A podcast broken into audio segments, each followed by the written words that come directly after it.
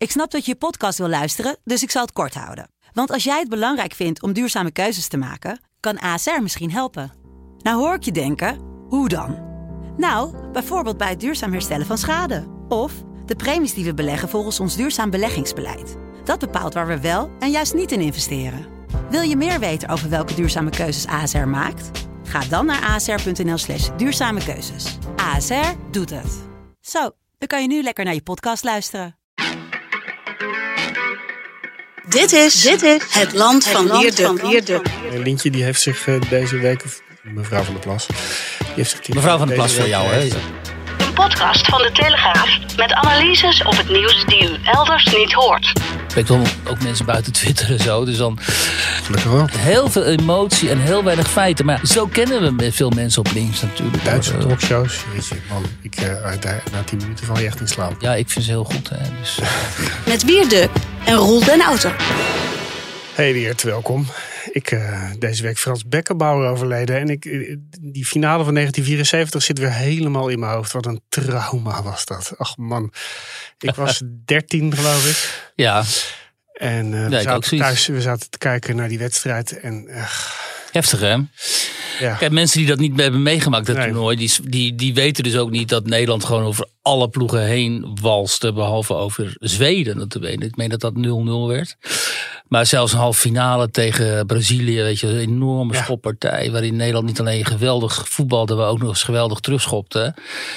Dus dat wonnen ze ook. Die, Brazilianen werden helemaal gek. En die Ja. waren gewoon helemaal, helemaal raar. Ja, mijn, eh, mijn vader die werkte toen eh, ook in de media en eh, die had toen foto's meegenomen van die wedstrijd. Zwart-wit foto's, die hebben jarenlang aan mijn muur gehangen. Die foto Ja. dat Johan Cruijff over het been gaat en waardoor de Nederland de penalty krijgt. En ze met 1-0 voorkwamen. Dat was dus in die finale tegen ja, Duitsland. ja, in 1974. in de eerste minuut. Ja, ja maar dat, eh, uiteindelijk liep het... eh, Duitsland had nog geen bal geraakt. Nee, precies. Maar uiteindelijk, de heer Bomber heeft het allemaal eh, besloten. Ja. Ja, Duitsers zijn onverslaanbaar. Ja. Althans, het waren ze toen nog. Gert Muller die maakte toen de 2-1, maar die is overigens ook overleden, een paar jaar geleden. Maar nu was het de keizer.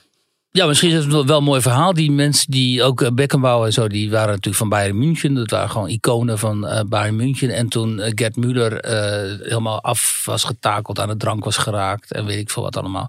Toen heeft die familie van Bayern München, want zo zien ze zichzelf, hem opgenomen. En heel goed voor hem gezorgd en zo. Hè. Dat zie je nu ook met eh, Beckenbauer. Als, ik volg die Duitse media natuurlijk. En als je dan ziet wat voor afscheid Bayern München hem wil nou, bereiden. En, en hoe ze over hem praten. En, maar ehm, het mooie aan Beckenbauer is, aan de keizer, die was niet alleen maar geliefd in zijn eigen land, maar eh, elders ook. En ook in Nederland, ondanks Ja. het trauma van jou, hè, het persoonlijke trauma. En ook bij Johan Cruijff. Hij was hele goede vrienden met eh, Johan Cruijff. Daar hebben we een leuk eh, fragmentje van. Haben wir eigentlich jemals geklärt, wer war der bessere Fußballer? Ich meine, König Johann, Kaiser Franz? Ist das intern mal geklärt Also worden? ich, ich, ich würde es so sagen, der Johann war der Wichtigere. Er war der. Ich, ich, du wirst ja immer gefragt, wer ist der beste Spieler äh, gewesen in den letzten 100 Jahren. Für mich war das immer Pelé. Ja, aber dann habe ich immer gesagt, dann kommt sofort Johann Cruyff. Also das ist meine Meinung. Johann war der beste Europäer, den es jemals gegeben hat. Ich habe nie hab ich, äh, nachgedacht über wer besser ist. Man hat so viel Respekt füreinander. Und wenn die Leute glauben, und das ist vielleicht ein, eine Diskussion für die Leute, aber für uns ist das überhaupt nicht wichtig.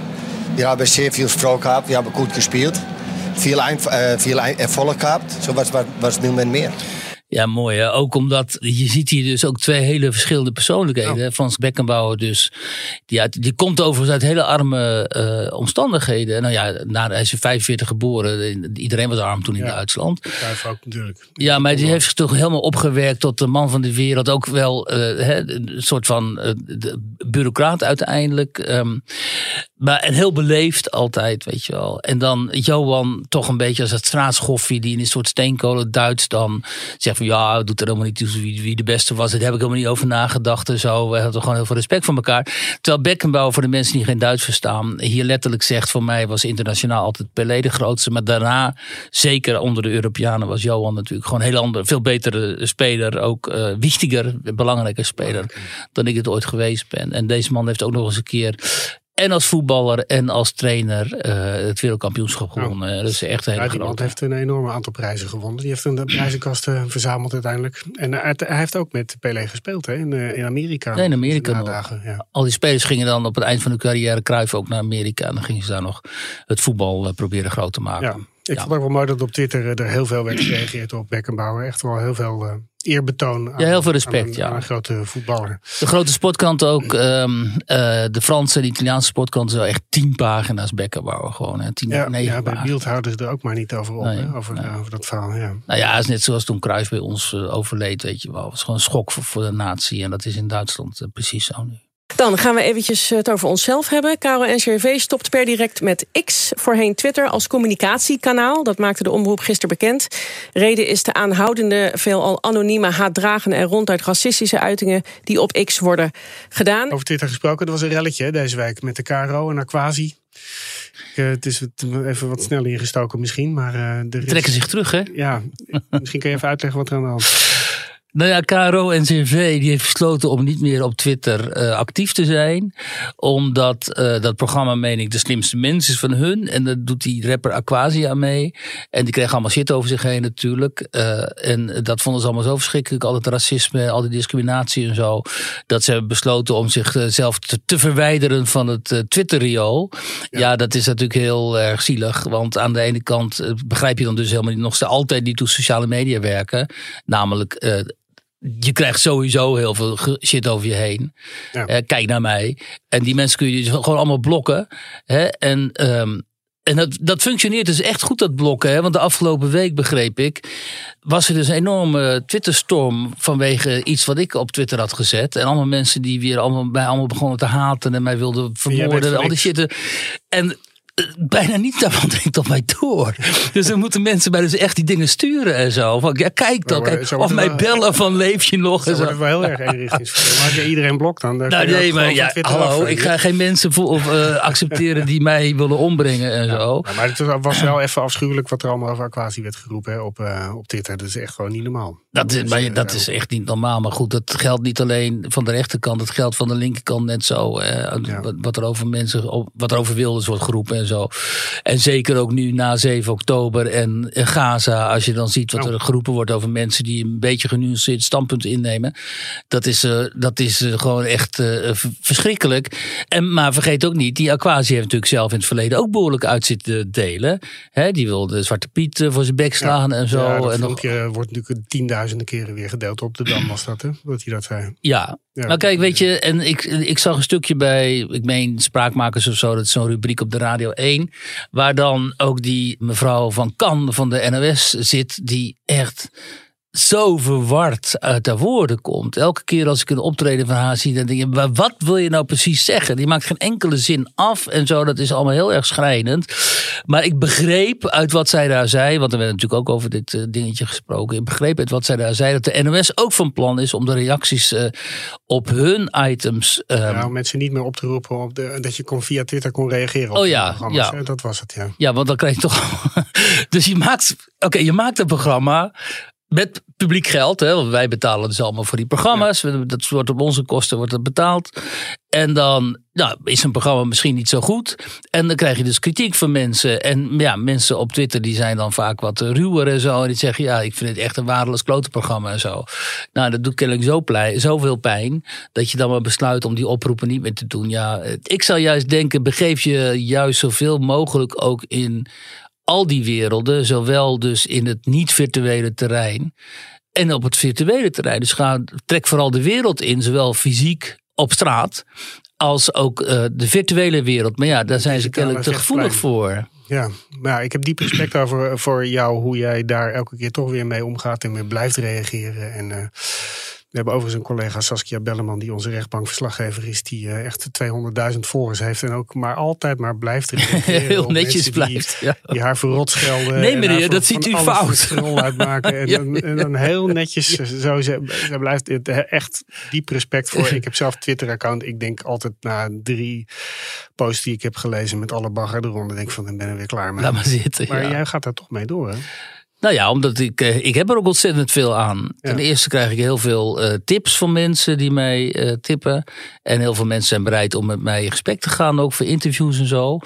Bijvoorbeeld nu ook. Ik had een oproep gedaan aan linkse kiezers. Nu links zo enorm ontredderd is vanwege de verkiezingsuitslag en de winst van Wilders. Had ik een oproep gedaan aan linkse kiezers. Nou, leg me dan eens uit waarom jullie zo on ontredderd zijn. En waarom jullie zo vrezen voor het einde der tijden nu.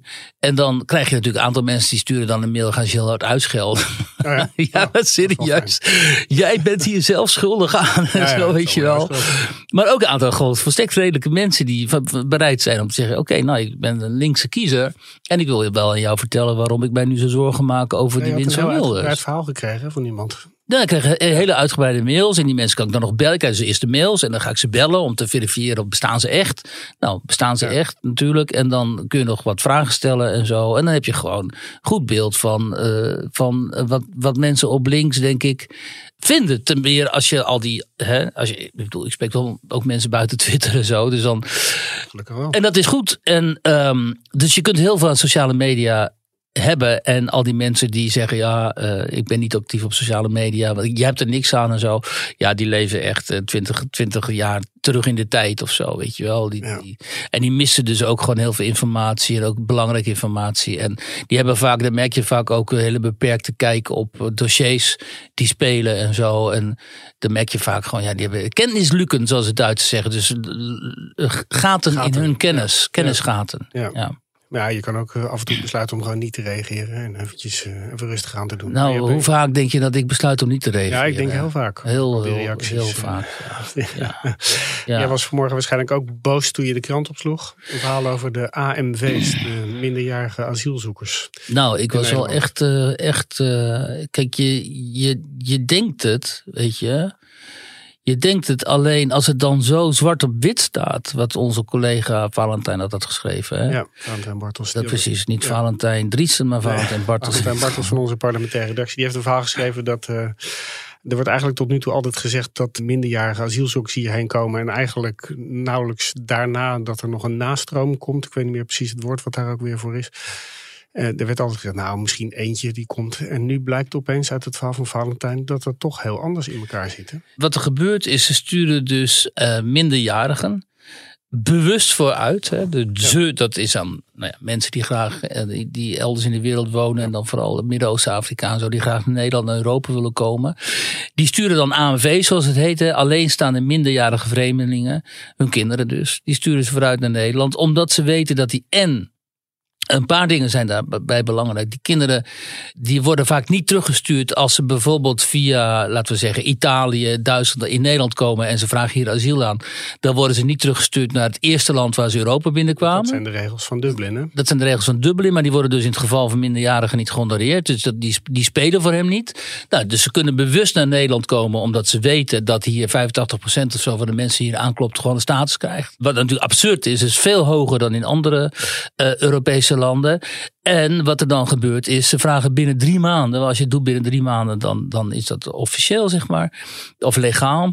Dan vragen ze uh, gezinsherenigingen. Ja, en dan kunnen... drie, binnen drie maanden mag er één iemand worden aangevraagd. En, maar degene die dan binnenkomt, die mag binnen drie maanden ook weer iemand aanvragen. Ja. En dat is een soort ketting die dan op gang komt. Precies, dat is dus een, gewoon een sneeuwbaleffect. Ja, een sneeuwbaleffect. Ja. Ja, en het schrijnende aan dit verhaal is, omdat Valentijn natuurlijk het verhaal is gaan halen bij de, bij de instantie, zeg maar, bij de IND, die zeggen niet te weten om een aantal het gaat. Dat vond ik echt zo'n bizar antwoord. Hoe kan jij nou niet weten? Nou, ze willen het gewoon niet zeggen. Dit is gewoon een kwestie. Hier staat er letterlijk uit navraag blijkt dat de IND geen zicht heeft op hoeveel nareizigers er gemiddeld in navolging van een minderjarige asielzoeker naar Nederland komen.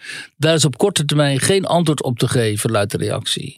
En ook is niet bekend wat het hoogste aantal nareizigers op basis van asielemigrant is. Nou, dan kom je al in het uh, dossier van uh, Jan van der Beek, de demograaf en uh, de goede mathematicus die zo goed kan rekenen. En Jan die waarschuwt natuurlijk permanent op Twitter en ook elders voor het enorme aanzuigeffect en het sneeuwbaleffect wat dit, deze situatie tot gevolg heeft. En wat dan het wat, wat me dan ook zo zo, wat me dan ook zo ontstellend ergert. Dat is dan dat Erik van der Burg, die wij allemaal kennen als de man van de open grenzen eigenlijk. Hè, die net doet alsof hij tegen open grenzen is. Maar ja, hij, destijds toen hij wethouder was in Amsterdam, wilde hij niks liever dan zoveel mogelijk asielzoekers verwelkomen. Immers, want die hadden we allemaal nodig. Die had dan graag gezien, staat in het stuk, dat ook alleenstaande minderjarige migranten uit veilige landen aan de Europese buitengrenzen zouden kunnen worden vastgezet uit veilige landen. Hè? Maar dat kan niet. Dat kan niet volgens want, want Europese regels.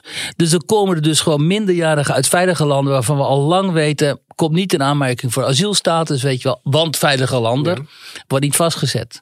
Dus die die lopen door in Nederland, dan komen ze in handen van al die asieladvocaten die daar goud geld aan verdienen. Dan zit je, ben je zo weer jaren onderweg in de procedure, worden ze uiteindelijk toch afgewezen en gaan ze toch het land niet uit. Ja.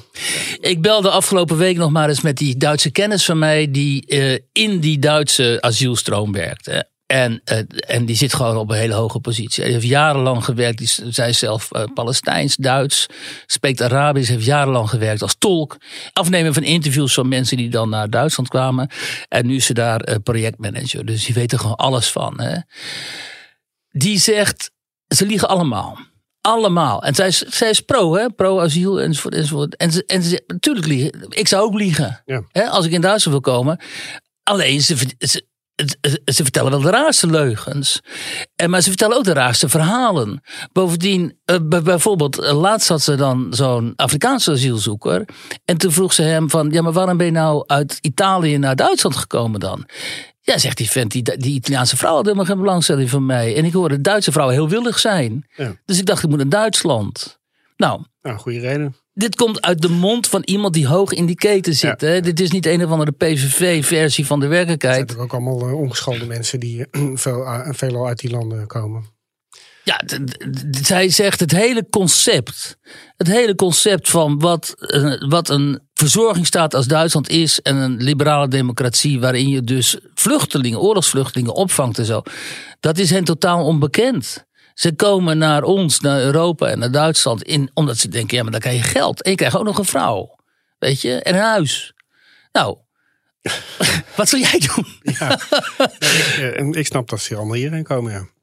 Alleen, Maar waarom zetten mensen als Erik van den Burger zo, die weten dit ook, hè? Die hebben ook contacten in het veld en zo. Die weten ook precies wat zich daar afspeelt. Los van de echte oorlogsvluchtelingen, hè, die hier gewoon een nieuw bestaan op willen bouwen en zo. Die weten heel goed waarom die gelukzoekers naar Nederland komen. En waarom, waarom zeggen die dat niet? Weet je? En waarom moet het tot een verkiezingswinst van, van Geert Wilders komen uiteindelijk? Zodat heel veel Nederlanders die dan op Wilders hebben gestemd, uit een soort van armoede, omdat ze weten dat ze niet meer bij de VVD terechtkomen, dat eindelijk dit soort dingen gewoon ook op tafel komen, eerlijk. En dan dat wordt gezegd, ja, maar dit, dit is de situatie. En voor een heel groot deel hebben we daarmee te maken. En dat kunnen we gewoon niet accepteren, want we blazen onze eigen verzorgingsstaat op. Maar diezelfde Erik van den Burg en zijn VVD, die eh, moeten straks in een nieuw kabinet of aan de zijlijn nieuw beleid gaan eh, bedenken en uitvoeren. Denk jij dat dat gaat gebeuren? Als ik dat zo hoor, dan. eh, Nou ja, het moet, maar het gaat niet gebeuren natuurlijk. Nee. Maar het moet, en we moeten ook uit die internationale verdragen en zo, die totaal niet meer passen op de problemen van deze tijd. En nou ja, Wilders heeft steeds gezegd, ja, daar gaan we uit. We gaan uit die verdragen en in ieder geval proberen om eruit te gaan. is dat En- rechtsstatelijk gedragen? Want, eh, Ja, je kunt gewoon een verdrag opzeggen, toch? Als jij dat wil. Kijk, Rutte wilde dat nooit. Die deed altijd, ja, kan niet en zo. Dat is onzin. Kan wel, Ja. maar hij wilde dat niet. Want hij wilde een baantje bij de EU of bij de NAVO, weet ik veel wat. Of hij vindt dat ook echt, dat dat Ja. niet moet en zo. Nou, je maakt het natuurlijk op zich heel ingewikkeld als je dat soort verdragen op gaat zeggen. Maar eh, ja, je zal op een gegeven moment toch een keer je, je stem moeten laten horen. Nou ja, het is of, of, je, of je probeert radicale maatregelen. Dus je stapt uit verdragen en je zegt, zoals de Denen en de Zweden en zo. Nu is het mooi geweest, we kunnen Ja. niet meer aan. Maar die hebben het vooronderhandeld. Wij- Als wij uit Ja, de Zweden willen, niet, dan hè? moet de rest ermee instemmen dat wij eruit gaan. En we- Ja. ik denk niet dat Duitsland het zal eh, accorderen dat Nederland eh, minder asielzoekers gaat Nee, opnemen. maar je, kunt, je hoeft niet altijd het beste jongetje van de klas te zijn. En je kunt best wel ver gaan En daarin. je tanden laten zien, ja. En je tanden eens laten zien. En, en dat is natuurlijk ook het leuke nu aan die verkiezingsuitslag. Al die mensen die zeggen, ja, eh, een premier Wilders, dat wordt risé internationaal. En we gaan internationaal playfiguur slaan en zo. Ja, dat is gewoon eh, als je dat vertaalt, is dat gewoon, ze zijn bang dat Wilders dit soort dingen gaat doen. Ja. Weet je wel? En omdat het nodig is, omdat het echt noodzakelijk is in mijn ogen, zou dat dus heel goed zijn. Dus zou het, eh, en aangezien Wilders waarschijnlijk de enige is die voldoende ruggengraat heeft, in, nou ja, Mona Keizer misschien ook wel trouwens hoor. Om dit door te zetten, hebben we dat nu even nodig. Maar ja, dat vinden de, al die mensen die dus gewoon pleitbezorger zijn van open grenzen en meer immigratie en zo. Ja, die vinden het natuurlijk een afgrijs Ja. eh, vooruitzicht. Maar ja, jammer Ja, dan. Je voelt al wat dat er wel gebeurd wordt aan de achterkant aan de solidariteit bij die NSC. Hè? Bij, eh, er worden, worden, eh, al in meerdere media die gaan schrijven dat die NSC heel erg verdeeld is. En eh, die zijn natuurlijk lekker de boel aan het opstoken. Ik zag inderdaad zo'n eh, verhaal, ik weet niet precies waar. Verhaal wat wij al lang gehad hebben trouwens. Over wat die NSC's kiezen nu, eh, dat die ook niet met Wilders in zee wil. En hebben ze een paar van die mensen uitgezocht die inderdaad anti-Wilder zijn. Terwijl 60% of zo van die kiezers, die wil gewoon wel over rechts met Wilders. En ik meen dat iets van driekwart van de kiezers in het algemeen, die willen gewoon een centrumrechts eh kabinet. Ja. Dus ja, je Ja, als daar straks vijf mensen nee zeggen, dan eh, houdt het natuurlijk een beetje op bij dat NSC. Dat, dat dreigt natuurlijk meteen weer uit elkaar te gaan vallen. Als veelbelovende nieuwe partij. Ja, ja, ik zag van de week ook iemand in zo'n rubriek op de tv zeggen van ja, die, die, die grote winst van Wilders is ook wel een beetje gevolg van het falend leiderschap van eh, Pieter Omtzigt natuurlijk. En eh, dat, dat is deels natuurlijk ook zo. Hoewel het grootste, grootste het, het, het, kernmoment in die overwinning van Wilders is gewoon 7 oktober geweest in mijn ogen. En de nasleep daarvan eh, in onze straten. Maar ook wel dat eh, Pieter Omtzigt op een rare manier inderdaad op een hele, zeg maar, eh, ehm, beetje ambtelijk bureaucratische manier de afgelopen maanden heeft eh, geopereerd. En daarin zien mensen niet echt een voorbeeld van groot leiderschap, denk ik. Maar wie weet wie er naar voren geschoven wordt als premier, leider. Ja, nee, je weet het nooit. Het zal altijd nog eh, nummer twee van de eh, boerenpartij eh, kunnen zijn, wie weet. Ik mag Ja. niet boerenpartij zeggen. Ik krijg weer een e-mail. Je mag, u mag, waarom zegt u steeds boerenpartij? Ja, want die hebben natuurlijk ook nog wel wat belangetjes eh, die, eh, die, die ze uitgevoerd willen hebben in het, eh, in het kabinet. Al het hele boerenbeleid. Bundesweite Protestwoche der Bauern, die soll auch weiterlaufen wie geplant. Da werden wieder tausende Traktoren im Einsatz sein. Das wird auch mit Blockaden von Straßen gerechnet.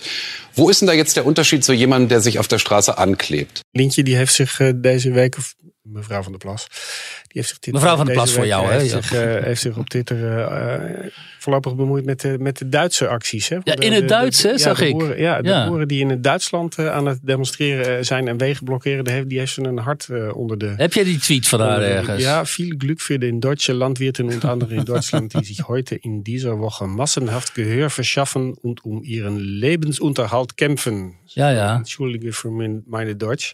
ja. Ähm, Mijnen waarschijnlijk. mein, schön zu sehen, dass niederländische Landwirte ihre deutsche Kollegen unterstützen. nou, dat, zij is dus eh, blij dat er, dat er zoveel solidariteit is Ja, met, met de Duitsers. Ik zag even Vladingenbroek ook alweer een vliegtuig nemen en eh, een selfie daarvan maken. Hoe zij op weg was naar Duitsland om de Deutsche Land, Ja. Dan te ondersteunen. Begint wel steeds in meer de marge te belanden.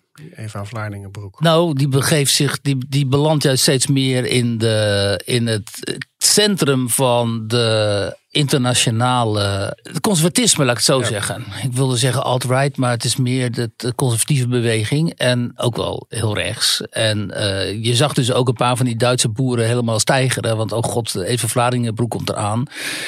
En dat willen we niet. En die begonnen van, nou blijf alsjeblieft rechts weg en zo. We willen niet dat extreem rechts. eh, ja. omdat ze haar kennen al van, van Tucker Carlson. En Zijn ze internationaal Ja, ja, to- ja, toch wel ja. doorgebroken dankzij eh, Tucker Carlson ook. En ehm, ik vind het ook wel grappig om te zien, moet ik zeggen hoor. Ja, het is dan, grappig om te zien, maar schiet het allemaal wat op. nou ja, je hebt dus een internationaal aantal van die dames op, zeg maar, populistisch rechts. Die dan inderdaad eh, met allemaal van het gefeunde haar en zo. Ja. En, eh, op hoge hakken, zeg maar, gaan ze naar het front. Ja. En dan maken ze selfies. En dan kijk, ik ben in Zuid-Afrika bij de boeren. En eh, Eva is daar nu ook eentje van. En dan gaat ze daar en dan zit ze achter op een trekker. Op hoge hakken, weet je. en dan zeggen die Duitse boeren of een deel daarvan, dat doet toch wel niet en zo. Want we hebben een, een, een vervelend verleden met eh, radicaal rechts. Dus ze Ja, willen daar niet te veel mee geconfronteerd worden.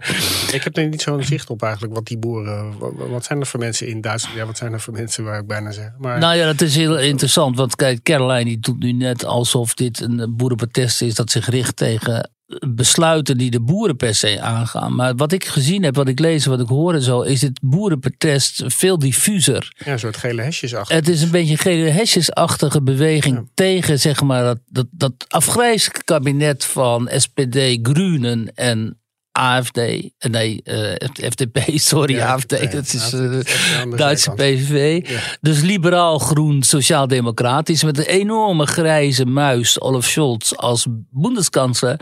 En dan de Groenen, die natuurlijk in Duitsland een hele merkwaardige mix zijn van, van fanatiek energiewende apologeten. Hè, dus die willen Duitsland fossielvrij maken.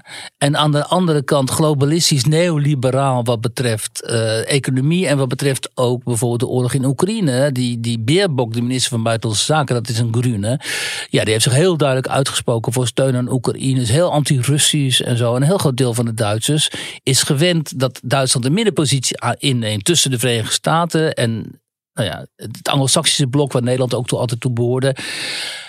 En andere, zeg maar, delen van de wereld. Andere, en vooral Rusland. Omdat ze voelen dat ze een ereschuld hebben ten opzichte van Rusland. Omdat ze daar zo krankzinnig hebben huisgehouden ook in de oorlog.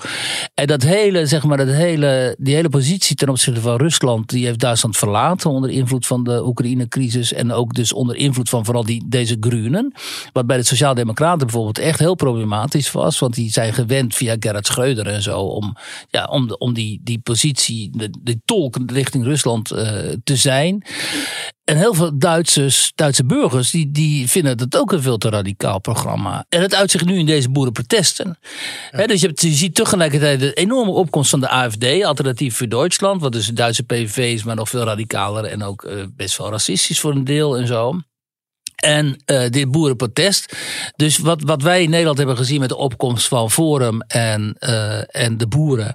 En de winst van eh, Wilders, dat zie je zich nu aftekenen ook in Duitsland. En eh, dat protest keert zich dus inderdaad tegen van alles en nog wat. Maar vooral dus tegen die, ja, de, tegen die regering die Ja. heel erg impopulair is. En maar specifiek dus zou het gaan om, eh, om bezuinigingen op, subsidie, op subsidies aan de landbouw. En vooral dan de prijs van diesel. Diesel, ja. Ja. eigenlijk- in eh, Frankrijk gaat het daar uiteindelijk ook in eerste instantie om. Hè? Precies. Eh. Gele hesjes, ja. Maar nu kijk, eh, nu komen dus in juni komen die Europese verkiezingen eraan. En het kan best wel zijn dat, en die AFD die staat heel goed in de peilingen. hè. Die staat die is de tweede partij na het CDU, die het ook heel goed doen trouwens, de Christen-Democraten. Dus het kan best wel zijn dat we daar echt wel een hele grote politieke verschuiving naar centrum-rechts gaan zien in Duitsland. Ja. Ja, dat zit er wel in. Maar voor, en eh, in de tussentijd nog- flink wat blokkades waarschijnlijk. En dat is wel eh, eh, treinen die niet reden en wegen die niet, geblokkeerd waren. Het was echt wel... Ik zie Eva zo op de voorste trekker. ja. Oh, Zoals bij Mad Max, weet je. Zo, Wapperend haar. Zo'n mooie Russische poster. Ja, toch? Dat, dat wapperende blonde haar. Ja, ja, Ja. Het zijn mooie carrières.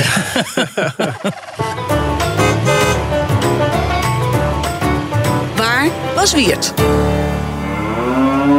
Jij wilde het ook nog hebben over in Nederland. eh, Ja. Over de linkse kiezers. Want jij Nou ja. drie keer in Nederland natuurlijk ook eh Precies. donderdag in de krant. Precies. Je bent op zoek gegaan bij de linkse kiezers. Nou ja, ik zag natuurlijk die ontreddering en die woede op links. En na die, eh, na die verkiezingen. En, en die wordt steeds erger gewoon. Je, je ziet eh, eigenlijk zo'n meltdown bij eh, al die mensen die hoopten dat eh, Frans Timmermans premier zou worden. En, en nou ja, misschien wordt hij er uiteindelijk nog wel, maar vooralsnog niet. En vooralsnog staan we, zijn we op weg naar een centrumrechts eh, kabinet.